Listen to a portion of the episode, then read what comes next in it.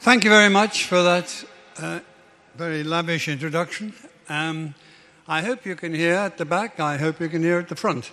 But if any of you can't hear, would you let me know? Because it's I'll pitch my voice up or make something happen to the microphone. I'm delighted to be in St. Paul's, but full of trepidation. Who wouldn't be uh, preaching or, sorry, talking here? There we are. Um, right. Outside the old St. Paul's on this site in 1526, that's not very long ago. If you remember, Jesus died at 33. That's, say, three lives a century. That's 500 years. That's only 15 lifetimes ago. In 1526, 3,000 copies of the New Testament in the English language were burned over three days. They'd been bought for this biblical inferno by the Bishop of London himself. The aim was to censor, in his own way, the translation of the scriptures into English.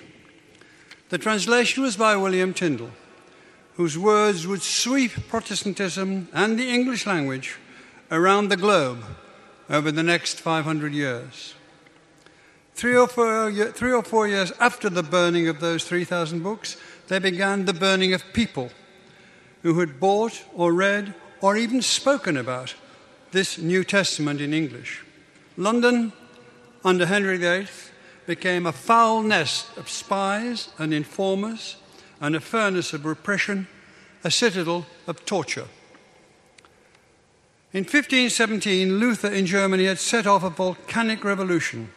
He challenged the Pope, the entire structure of the dominating Roman Catholic Church, and thereby the whole system of rule at that time, with the church and state being different sides of the same coin. He challenged the monopoly of Latin as the Word of God. He wrote his own Bible in German. English was one of the only, in fact, I think the only great European country which did not have its own language spoken in the Bible. William Tyndale became the English champion of the movement, the Protestant movement, this was to change this country root and branch. As England's Protestant figurehead, he, were, he became known as the most dangerous man in England, even though he lived almost all his adult life away from this country. Quite simply, quite determinedly, and unrelentingly, Tyndale wanted the Word of God in the language of the people, and he succeeded in that. But there was more as an, as an unintended consequence of his writing, his style, and his vocabulary. He had a greater influence on the English language, this is said by linguistic historians, a greater influence on the English language than anyone, including Shakespeare. His words and phrases, not only his words and his thoughts and his phrases, phrases not only enrich and remodel our literature, but enabled in time the emergence of democracy in the Anglo Saxon world and advanced the cause of women and philanthropy, particularly in the 19th century. Tyndale profoundly believed that once the people of England heard the scriptures in their own tongue, then the duty to believe, the ancient, barnacled duty to believe, would be superseded by the liberty to think. And in the iron innocence of his faith, he was convinced that all then would be well. What more could the people want? He was a genius of translation, just as Shakespeare was a genius of the imagination. On those two, we are fortunate to have our language built. He spent the greater part of his adult life in exile. He was hunted, Tyndale, by three separate intelligence networks. His friends and followers were murdered. He himself was finally dungeoned for 16 months and burnt to death for his vision of what the Bible could bring to this country in its own language. He was born in a wealth, Tyndale was born in a wealthy family in the West Country. Their money came from the wool trade, then our greatest cash crop. He went to Magdalen College School in Oxford when he was 12. Then he transferred to the university and received an MA when he was 21. In that part of the West Country, there was, there was great doubt about the truth and strength and purity of the Catholic Church. Let me give you an example about, little example about how this was expressed. At about the time, there's a report from Gloucestershire. Uh, under Bishop Hooper, it found indulgence, sorry, negligence and ungodly behavior of the monasteries of Gloucestershire, inhospitable, non resident, inefficient, drunken, drunken, and evil living was found in every deanery. Furthermore, at Wotton under Edge alone, it was recorded that nine clergy did not know how many commandments there were. 33 did not know where they appeared in the Bible. 168 could not, this is a small town, Wotton under Edge, isn't it? 168 could not repeat them. 39 did not know where, Lord, where the Lord's Prayer appeared in the Bible. 34 didn't know the author and were able, unable to recite it. There was much work to be done, but people had to hold their counsel. We had the great sacred text, the 301, 381 translation by Jerome of the Bible into Latin, became known as the Vulgate, which was a, very, a sacred text, not especially in this country at the time, not to be interfered with one syllable. He went to school. When he went to school in Oxford, the work was routine. It toughened him up for hard work. It started at 6 a.m.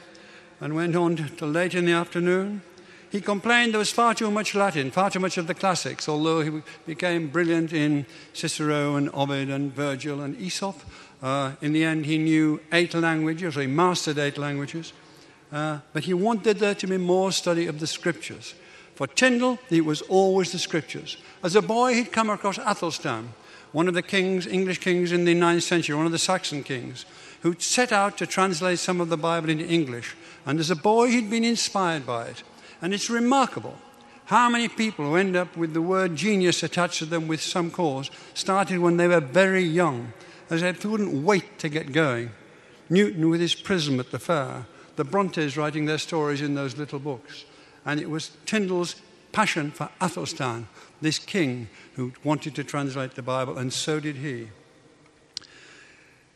In Oxford, got a good education, then he went to Cambridge and encountered the influence of the great Rotterdam scholar Erasmus, the humanist, who believed in translating the Bible into English, uh, as it was in most of the other uh, European tongues. But more importantly, more importantly, he said that to truly understand the meaning of the Gospels, you did not use the Vulgate, you did not use the Latin, you had to go back to the Greek in which it was originally written. You had to, if you went back to the original Greek, you were in touch with the Syriac on which, and you had the heart of the matter. This, for Tyndale, was completely a eureka moment. And it changed his life, and instantly he set himself to learn Greek, which he mastered. He, as I said, he ended up learning many languages. One was Greek, very important to him, another was to be Hebrew. But the major influence in the time, as has been mentioned, was Luther, whose was a volcanic influence. Very difficult to find a comparison, even in Trotsky and Stalin. Very difficult. Those 99 theses pinned to the church door changed church and state in Europe forevermore, a lasting change. Luther set up revolutions and mass uprisings across, let's call it Europe which terrified the rulers, not least Henry VIII and his Chancellor, Cardinal Wolsey. Wolsey bought Luther's books and burnt them, again outside there, in the fine Tudor tradition of censorship, which is to burn your opposition. Tyndale translated Greek into English, and so he was in danger. This was against the law. If caught, he would have been at the very least stripped of his priesthood. He would perhaps have been tortured, very quite likely, and even worse. So he was in danger from that. He was also in danger because he was known as a fiery young preacher. We miss that out sometimes. We have the sentences that he was a man of unspotted character, that he was a very gentle man. And that all seems to be true. But he went out there in the open air, as the Celtic monks had done, as John Ball had done, and the Methodists, as the Methodists were later to do, and under what they saw as a, directly, a direct guide to heaven, they preached to the people. And he preached down in the West Country. And it was the West Country where he went to work after Cambridge to be a tutor to give him some, some time and some privacy and some secrecy, probably, to get on with translating the Bible into Greek. There are many incidents reported there. One stands out. One, I think, is seminal and it's well recorded. At dinner, at a dinner given by his patron one night, there were many bishops and divines and so on there, and they were fed up with Tyndale. There was this 23 year old young boy who contradicted all their arguments, who kept opening the Bible and saying, Prove it, prove it, prove it, and none knew the scriptures as well as he did. So young Master Tyndale became wearisome. That was the phrase. And one evening, one of the bishops said, Were I to have to decide between the laws of the Pope and the laws of God, I would choose the laws of the Pope. And Tyndale went incandescent. It is reported. And then he retorted, Ere long, I will teach a ploughboy to know the scriptures better than me. And that I see is his guiding steer. The choice of the ploughboy was brilliant. First of all, the connection with the, the, apostles working on the land, people who just did the ordinary work of life. But secondly, and most vitally, the ploughboy was illiterate. And Tyndale, from the beginning, wrote the Bible to be read aloud so that everyone could have access to it. He cultivated monosyllables. He used local phrases to set the New Testament free from the polysyllabic authoritarian monopoly of Latin. But he also opened it up to rhythms which became deeply stratified in English prose and in English poetry. Here's just the smallest touch. Seeing the crowd, he went up into a, he went up onto a mountain Seeing the crowd, he went up onto the mountain. And when he was set, his disciples came unto him, and he opened his mouth and taught them, saying, Blessed are the poor in spirit, for theirs is the kingdom of heaven. Thus began, arguably, I think, the greatest radical oration in Western history. He also wrote in his prose, seeking out the monosyllables, seeking from common speech, in such what became a modern style founded on this basic English that it became one of the greatest cultural artifacts of our history.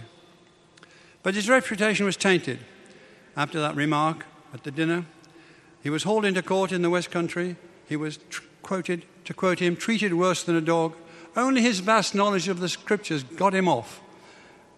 But he was a marked man. He left the West Country, came to London, full of opportunities for clergy. His reputation as a translator already known, his reputation as a Greek scholar already known. He couldn't get a job anywhere. Uh, Bishop Tunstall, Bishop of London, was a good, decent enough man. You wouldn't give him any occupation whatsoever, turn him away and turn him away.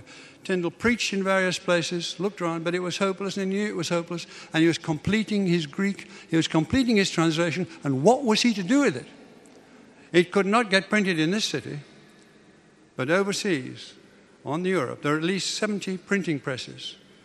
And so he risked everything. He must have got some money from his family, who steadily, in small ways, supported him. He sailed down the Thames, accompanied by nothing but his unconquerable mind, and went to Germany looking for a printer for what would be his New Testament. And at the same time, he, re- he rarefied his own thoughts, which are very like those of Luther, except he, did them, he push them a little further. Quite simply, if it was not in the Bible, it was not Christian. The Pope was not in the Bible. Pilgrimage is not in the Bible. Penitence was not in the Bible. Purgatory was not in the Bible. On and on it went. A, a vastly wealthy church was not in the Bible. And so they had, to be, they had to be ignored. They had to be done away with. That was not what Jesus was preaching. And the only thing that mattered was to get the preaching of Jesus properly translated because the only real thing that mattered was to save souls, was to save the souls of people, and in that sense they had to understand what, what, was, in, what was before them. Once their souls were saved, their mission on earth was completed. And he did this by the translation from the Greek, but also in subtle yet radical ways, quite brilliantly quiet, radical ways. For instance, in, from the Latin Vulgate, the word translated, for church, translated as church. In Greek, ecclesia, Tyndale translated as congregation. Not a church, not a place, not a building block in an edifice which stretched back to Rome, a congregation, a number of people assembled together freely to discuss with one another. That set his opponents fury to fury. And another small example. There's a translation of a word into priest. He didn't want that. He took the Greek word and he translated it into elder. There was only one priest, there was only one intermediary between those seeking grace and God, and that was Jesus Christ. Priests were redundant. You can imagine. All that was redundant. He was pulling down the wealthiest establishment in the whole of Europe by far, the most dug in, the most interconnected with armies and alliances and so on, all was being pulled down in the interest of getting at the word. And he mustn't be thought of as a quiet man who buried himself in a printing press and got on with doing the translation. There was that aspect, but there was also something utterly fearless about him. That's just not words, it's proved again and again. When the first English translation was being done in Cologne, there was, some, there was an Englishman making a book of his own in Cologne, translating a, printing a book of his own. He squealed to the local authorities, who squealed to Henry VIII, who sent his intelligence back, and troops went in to smash the, pre- the press where Tyndale was printing his New Testament. Tyndale, Tyndale got wind of it, somehow or other outwitted the people who came in, dashed through the town, took enough with him to start again, got onto a boat on the Rhine, and sailed away from Cologne up to Wittenberg, up to, up to Worms. And again, at one stage, he was shipwrecked. He lost everything in the shipwreck, came back, and started again. He was a bold and fearless man. He would do anything to fulfill what he saw his mission. So the books came in 1525 26 to London. Uh, they were sent over. Many books had come from the Netherlands. It was not a new thing. And at first, they were just books. And then, the first thousand came across without much fuss. Then, a few days later, people realized what had hit them. Tyndale was the English Luther. Tyndale was the enemy among them. The fact that he was over the sea made him even more and more and more of a monster. Tyndale was the man they had to get. And they got him in their usual way. First of all, they burnt the books. They burnt the 3,000 books. Then they burned other books. Then they arrested anybody who knew Tyndale, who'd been at college with Tyndale, who admitted to reading Tyndale, who made a reference to Tyndale, that slight was enough. That slight relationship was enough for them to be arrested and at least tortured uh, and put in the tower and so on. Public humiliations, threats, and eventually, of course, after you burn the books, you burn the people. And the smell of burning flesh began to pollute the skies of this city.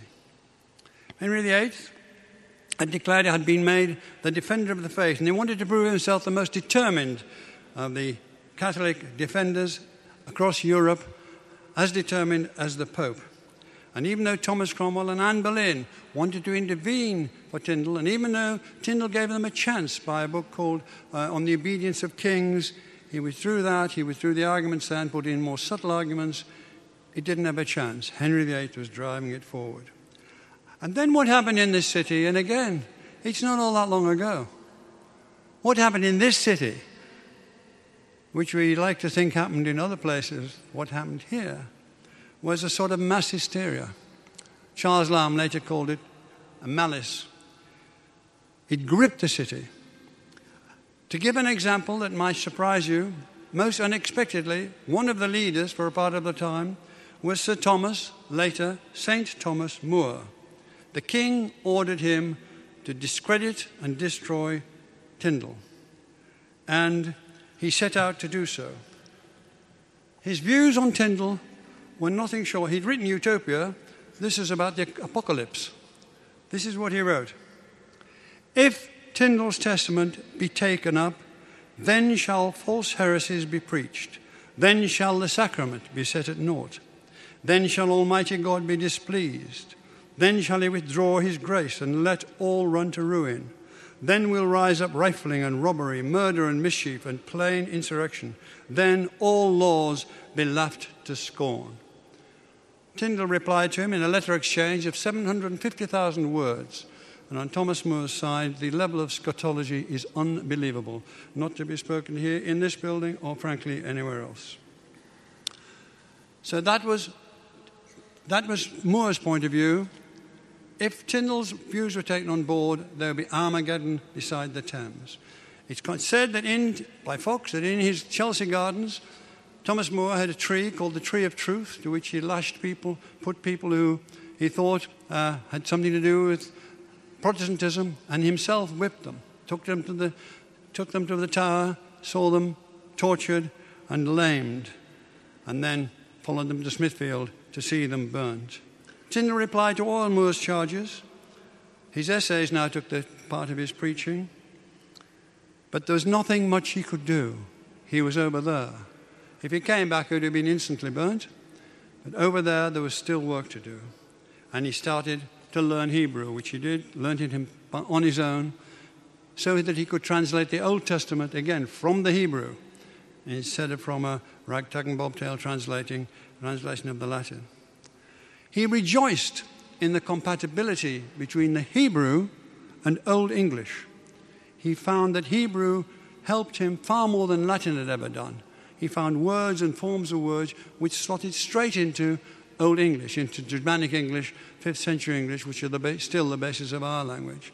And those two, plus his determination to bring in commonplace words, I think, are what give his later work such power and such sellability and such lastingness. They were still trying to catch him. He wandered around the street. He stayed in the Wool House, connections with the wool, 5,000 strong wool house. Big, it's our biggest industry over there. He was hidden in and out of the wool house. There was no picture of him. Nobody knew what he looked like. He was just another scholar with a long black gown. Antwerp was full of them. And how did you catch him? Well, they didn't. He was clever. He slipped. He changed lodgings. He This, that, and the other. A diplomat was sent, a man called Stephen Vaughan, a very sympathetic man, who sought out and found connections with Tyndale and persuaded them that he had come from Henry VIII. Now, Tyndale believed in kings. Kings are in the Bible. His essay on the disobedience, on the obedience of kings, uh, Henry VIII said this is a book that all kings should read. Uh, he found out where Tyndale was, and they met in the woods. When I went to film there, we met in the, in the similar woods, as it were, uh, nearby, and told him the king wanted him back. And Tyndale knew what that would mean. It would mean that he was be tried, found guilty of heresy, and murdered. So he played his time. But he was very. And from the. They're worth reading those letters of Vaughan. They're brilliantly written, they're brilliant diplomatic letters. And they were trained in memory, those people. Uh, memory was a big muscle that they were brought up, brought up with. And Tyndale's frailty, his genuineness, his sorrow at missing his country, and his friends and not hearing his language enough. But he went back. And then Vaughan came back again. And with an offer from the king, he could come back he would put him on the council, the king said wildly, Henry VIII. He just had to get him back. There was somebody who wrote, I think Venetian ambassador said, the King of England doth want Tyndale in his country before he writes any more harmful material, harmful pamphlets, harmful, anything more harmful about him. They were desperate to get him. Tyndale glided away back into the woods, went into Antwerp by another gate, and was not found. The third time Vaughan came to him, he came to him with an extraordinary letter which is a rejection letter, except for a 138 word postscript written by Thomas Cromwell, who contradicted everything that Henry VIII had said. And said, Please come. We want you back. I, the king, the king will forgive you. He will take you on. He believes in you now. He is now, as a king, is beginning to be a Protestant. And Tyndale then said, It's better to read it, but Tyndale said yes, he would come back. And Vaughan was, couldn't believe it. And then Tyndale said, But there's one thing. There has to be a translation of the Bible into English. It needn't be mine, it needn't be ornate. There's got to be some translation of the Bible into the English language before I come back. then I will come back. Vaughan took that uh, message back to the court, and Tyndale never heard from him again. He was finally betrayed. He was betrayed by another Oxford man. It's very much an Oxford story, and some of it does Oxford not much credit at all.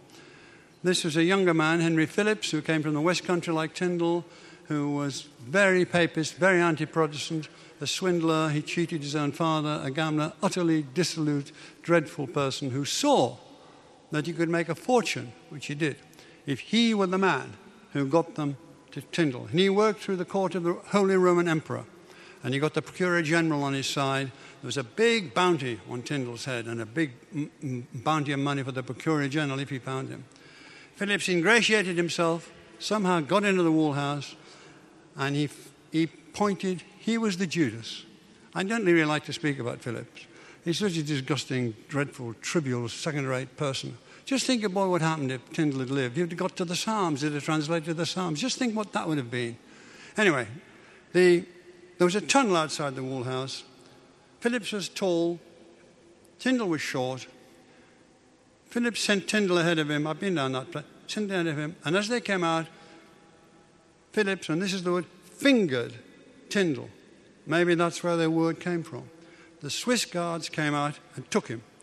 And one of them said, We pitied him in his simplicity. They took him to a medieval castle which had a deep dungeon and a Vilvoorde near Brussels, and he was there for the last 16 months of his life. In 1536, he was degraded, that is to say, his, his, his priest's robes were taken off, the chalice was given to him, then taken away from him. He was no longer a priest. Uh, and then a few days later, he was taken to the stake. But before then, he sent a letter to the men who imprisoned him. And it's a marvelous letter. I'm only time to say a few words from it.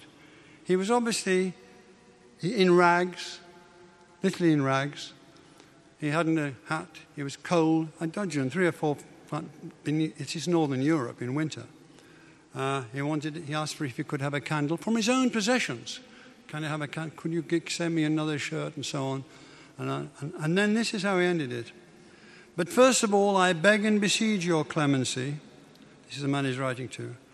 That you will kindly permit me to have the Hebrew Bible, Hebrew grammar, and Hebrew dictionary so that I may pass the time in that study. In return, may you obtain what you most desire so only that it be the salvation of your soul. There was no reply. He was taken out. The crowds were there. He was by that time, well, it had been for a while, an enormous celebrity. Who was this man, this Tyndale? This wigwam was built. Loose gunpowder was thrown in it to make it burn faster. He was put on, supposedly strangled just before he was burned. And his last words were, Lord, open the King of England's eyes. He said, how can the king be so unkind as to stop his people reading the work of God? Before Tyndale's death, Henry had become a Protestant. Before Tyndale's death, Henry had started publishing, asked for books in the English, the Bible in the English language. He never asked Tyndale. He would never listen to Tyndale, have Tyndale's name spoken again. Tyndale published his work anonymously, and so his existence. Coverdale, and then Matthew, it's a false name. Matthew, others copied, plagiarized, ripped off him for Bible after Bible after Bible in the 16th century, right up to St. James' Bible. And people said, when he came in the 19th century, Tyndale, who is this Tyndale? Nobody knew who he was. He'd been erupted out of history until some scholars got to work and looked at it. And his most important contribution, vital contribution, I think, for all sorts of, if you're a Protestant, absolutely vital. If you're interested in our language, vital. If you're interested in democracy, because it's vital. The most important thing was in the King James Bible, his contribution is unbelievable. In the New Testament of the King James Bible, supposedly put together by these 50 scholars chosen by James, over 93% is by William Tyndale. And in the first five books of the Old Testament, the Pentateuch, uh, which he just had time to do before he was, before he was captured, they're over 85%. We now know that through the century, through others, his work influenced, for instance, Shakespeare. And from Shakespeare to Donne, and, and through, it influenced literature right up to Toni Morrison these days. Influenced Shakespeare. A.L. Rowse says he quotes from 42 books in, uh, in, in Tyndale, Shakespeare does. Here's a couple of specific instances. Are not two sparrows sold for a farthing, and one of them shall not fall on the ground without your father? That's in Matthew. In Hamlet, there is a special providence in the fall of a sparrow. If it be now, tis not to come. If it be not to come, it will be now. And he has fun with Midsummer Night's Dream. In Corinthians, I hath not seen, nor ear heard, neither have entered into the heart of man the things which God hath prepared for them that love him. And in the Midsummer Night's Dream, the eye of man hath not heard, the ear of man hath not seen. Man's hand is not able to taste, his tongue to conceive, nor his heart to report what my dream was. And on it goes. I think it's worthwhile ending with a few of his words. There are hundreds of them. And I bet, I'm not, not in a church, I can't bet, a cathedral, I can't bet at all. But I would guess that today, most of you have used or thought of some, even of this small selection, words invented for the English language, or taken from the country, or taken from the community by Tyndale. Cast the first stone, the salt of the earth, fight the good fight, monosyllable, monosyllable, monosyllable. Sick unto death, broken hearted, clear eyed, the powers that be, the fat of the land, let there be light, and on we go. And I know there's a Bible here, a Tyndale Bible here, but it's interesting that there, there's only one totally complete Bible anywhere. And I went to see it, it's in Stuttgart, in the Bible, in a Bible cask in Stuttgart, which is enormous. Bibles, Bibles, Bibles, Bibles. And they brought it to me, and it's that big. And there was a sort of sense of disappointment. You mean it's only that big? And it's that plain.